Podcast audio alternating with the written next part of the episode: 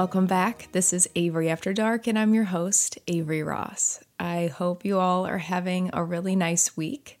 I tried to soundproof my studio as much as I can, but it is storming outside, so you may hear a little bit of rain. But if you're like me, I love listening to a good storm. I want to say I'm so happy you all enjoyed last week's story time.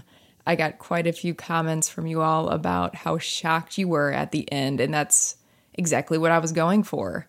I'm working on stories every week, so I will have a new one up for you all very soon. We love a good twist ending, don't we? So if you haven't listened yet, pop on over to my most recent episode and listen to A Kiss on the Hand. It is a jaw dropper. Today we're going to talk about an unsolved case out of Victoria, British Columbia. I know I've got some listeners up there, so maybe you might be familiar with this case. It's one I did a few different TikTok stories on earlier this year. And when I did, this case is so shocking, the comment section became a full on discussion board. Today we are talking about the unsolved murder of Lindsay Buziak. I really wanted to do this episode for Lindsay and also for Lindsay's dad, Jeff Buziak, who has been tirelessly advocating for his daughter for all these years. He wants to see justice for his daughter, as do many of us. So let's break down what happened. In 2008, 24 year old Lindsay Buziak was working as a real estate agent in Victoria, British Columbia, which really is such a beautiful area. I haven't visited yet, but I have seen pictures and video, and wow, it is gorgeous. Lindsay grew up in the area and was really well liked and popular amongst friends and family. They described her as caring and really social. She was really excited about her blossoming career. Being so beautiful there, that real estate market is highly sought after.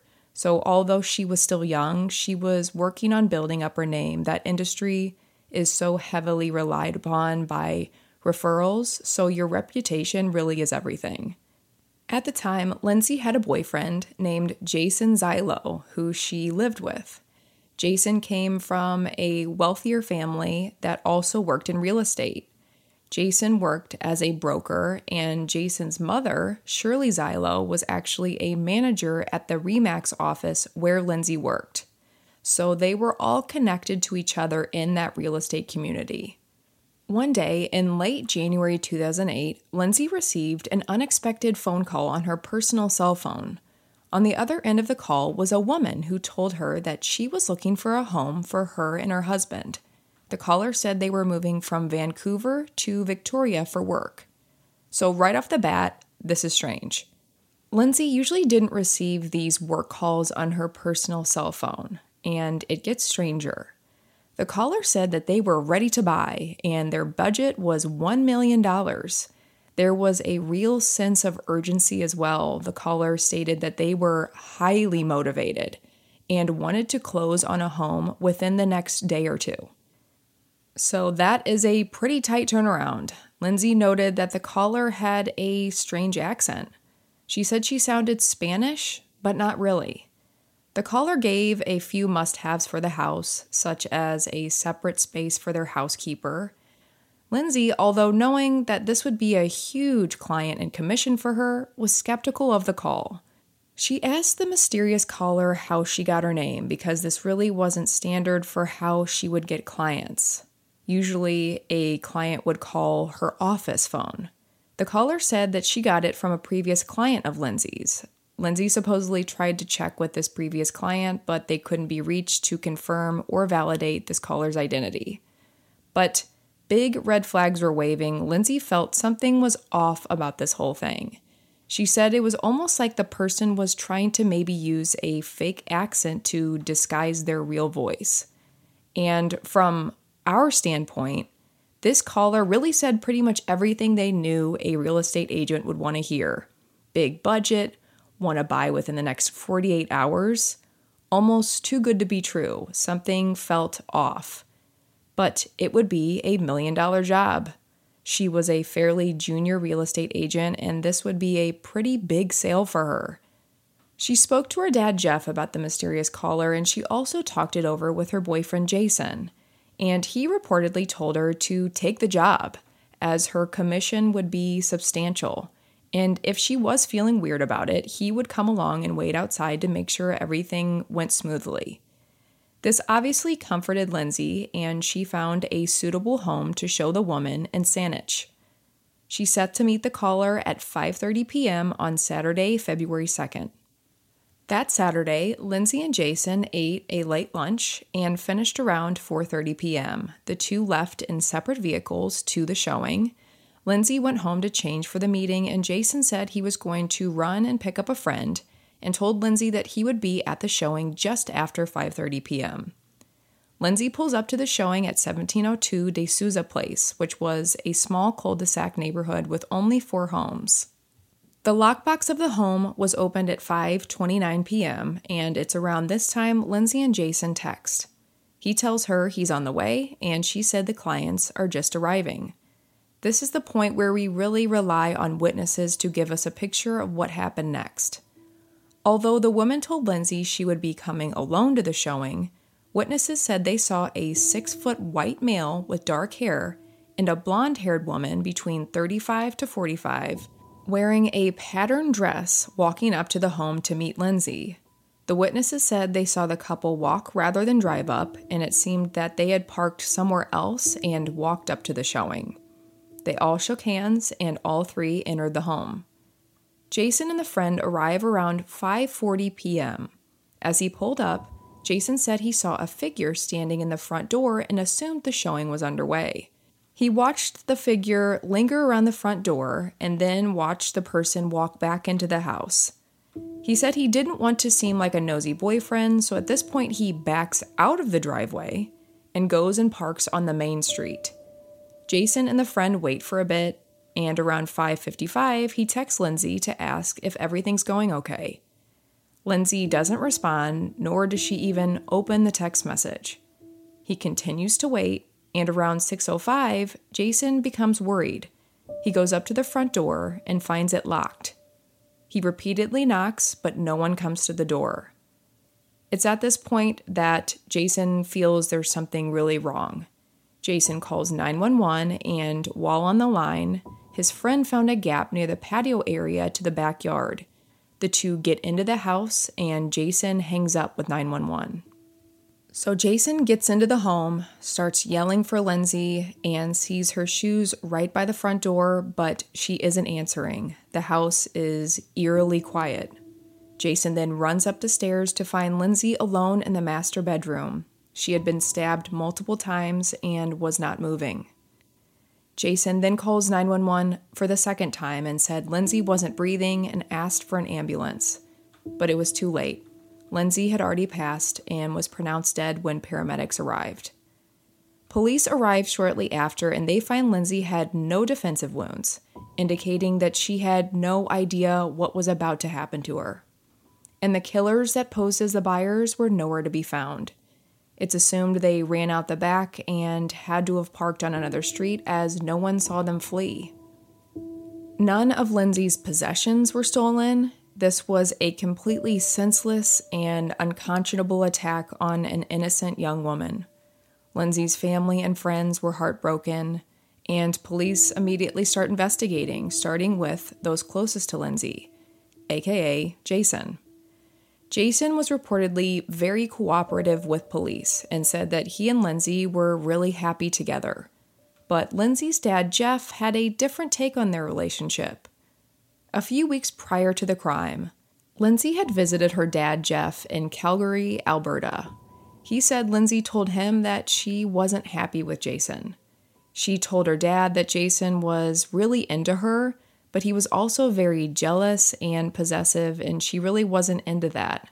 That visit left Jeff with the impression that Lindsay may be ending things with Jason in the near future which I feel like your parents always sense when you're unhappy in a relationship, even if you're not ready to admit it yourself. My mom always knows if a relationship is heading downhill. I'm like, no, it's going great. And she's like, mm hmm. I really do think parent intuition is very real. And now, a quick word from today's sponsor. So, as the details of the case begin to come out, many wondered, with Lindsay obviously vocalizing concern over the showing, why was Jason late? Especially 10 minutes late when showings only usually last 10, 15, 20 minutes. I would personally really hope my boyfriend or husband would be there for me if I expressed concern for my own safety and not shown up late because of an errand with a friend, but onward. Surveillance footage did show Jason with his friend on the other side of town during the time of the crime. And again, Jason was said to be more than willing to help police and answer any and all questions. So, for police, his alibi checked out and he also passed a polygraph test. The complete lack of DNA, fingerprints, or really any other evidence at the scene led many to believe that this was a well organized hit and was carried out by people who had most likely killed before. Police believe that it was the killers in the doorway that Jason saw when he pulled up. They also believe that based on the time frame of the murder, they were most likely leaving the crime when they spotted the car in the driveway and then fled through the back door instead. Police looked more into this mysterious call that Lindsay received that led to her meeting with these killers. The cell phone used by the unidentified caller was purchased in Vancouver several months before the murder and wasn't in use until that call with Lindsay. It was activated under the name Paulo Rodriguez, which police believe was a fake name. That phone was deactivated soon after the murder and has never been used again. It looks like that phone was used solely for Lindsay's murder, which would mean this had been planned for months, which is eerie, heartbreaking, and gives me goosebumps. So here's another strange connection between that home Lindsay showed and Jason's family. D'Souza Court is named after the developer, Joe D'Souza, who was a friend of Jason's mother, Shirley. Joe was actually at the very scene an hour prior to Lindsay's showing that day, supervising construction in the neighborhood. So that is strange. And again, this whole group was very intertwined. There were also fleeting rumors that this could have been the work of the drug cartel because of the rampant drug activity in Alberta at the time. It was suggested that maybe Lindsay was a police informant, but this was pretty quickly ruled out and it sounds pretty far fetched to me. Police and Jeff Buziak believe that this was personal and planned by someone who knew Lindsay and was close to her. This person had inside information about her. So, police really have no leads, and no one in Jason's family is considered a suspect. But let's discuss something strange that was reported later in 2008. According to a close friend of Lindsay's named Nikki, Nikki said that one evening she received a phone call in the middle of the night from an unknown number. Nikki was half asleep but picked up the phone and said she couldn't really understand what the caller was saying, but noticed they were speaking in a forced, fake sounding foreign accent. When suddenly, it clicked for Nikki. This woman had that same kind of fake sounding accent that Lindsay said her mysterious caller had. The call was disconnected, and Nikki began calling the number back 20 to 30 times until she got an answer. And she finally did. Can you guess who was on the other end of that phone? Shirley Zailo, Jason's mother. Nikki asked Shirley why she called her and how she even had her number. This was extremely strange as the two didn't even know each other personally. Shirley reportedly said she meant to call another Nikki, a secretary of hers and that she didn't know why Nikki's phone number was in her phone, but said that Jason, her son, must have added her number. All I have to say about that is wow. That's pretty eerie. Shirley denies that this happened and denies any involvement in Lindsay's murder. It hasn't been revealed publicly by police whether this has been investigated by the authorities, which is extremely aggravating. It lends a hand into a lot of Jeff Buziak's frustration with the police department in regards to his daughter's case. In interviews, Jeff has said that he believes Jason knows what happened that day and said his father's intuition tells him that Jason was somehow involved. That is what Lindsay's dad thinks, and every year Jeff holds a public walk for justice for Lindsay. I cannot imagine his heartbreak and the exhaustion because it's been 14 years and her case remains unsolved. That man and woman from the showing have never been identified, and as of May 2022, Shirley is suing Jeff Buziak and a few others for defamation. In his first interview since 2010, Jason Zailo told the media, We're not trying to stop Jeff from finding Lindsay's killers. We're just trying to stop the lies and people calling our family murderers when it's not true. I covered Lindsay's case a few months ago and didn't mention any of Jeff Buziak's statements or beliefs. And most of my comment section were suspicious of the Zailo family just based on the facts surrounding this case. Suspicions towards the Zailos began almost immediately after the murder, so for her to place blame on Jeff Buziak for the public's perception of her and her family is pretty shocking.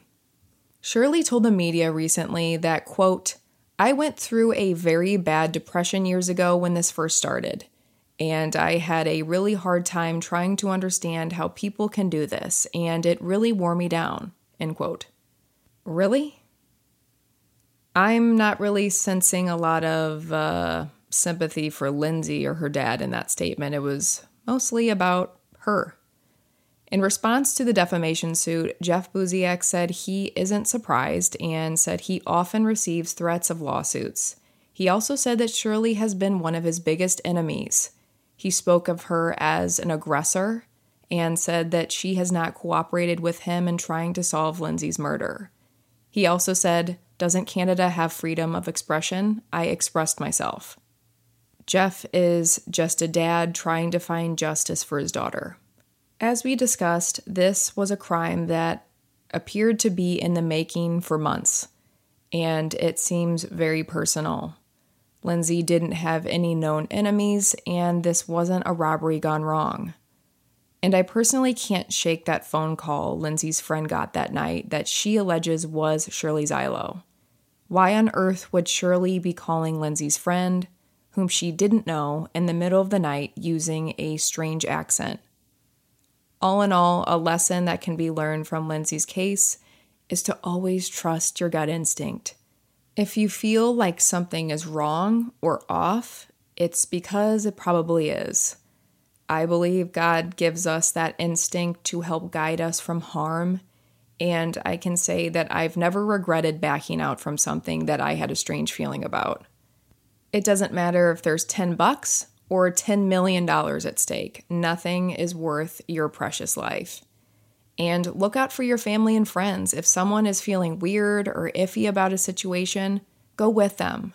Take that time out of your day. Always make sure your loved ones feel protected. I really do hope that this case is solved. This has been a devastating injustice for Lindsay, Jeff, their family, and women in the workplace everywhere. As always, make sure you are following along with Avery After Dark on TikTok, YouTube, Instagram, and Facebook. I'm linking all those below. And hopefully, one day soon, we'll have an update on Lindsay's case and it will be solved. I appreciate you all so much. Take care of yourselves this week, and I'll see you next episode, my friends.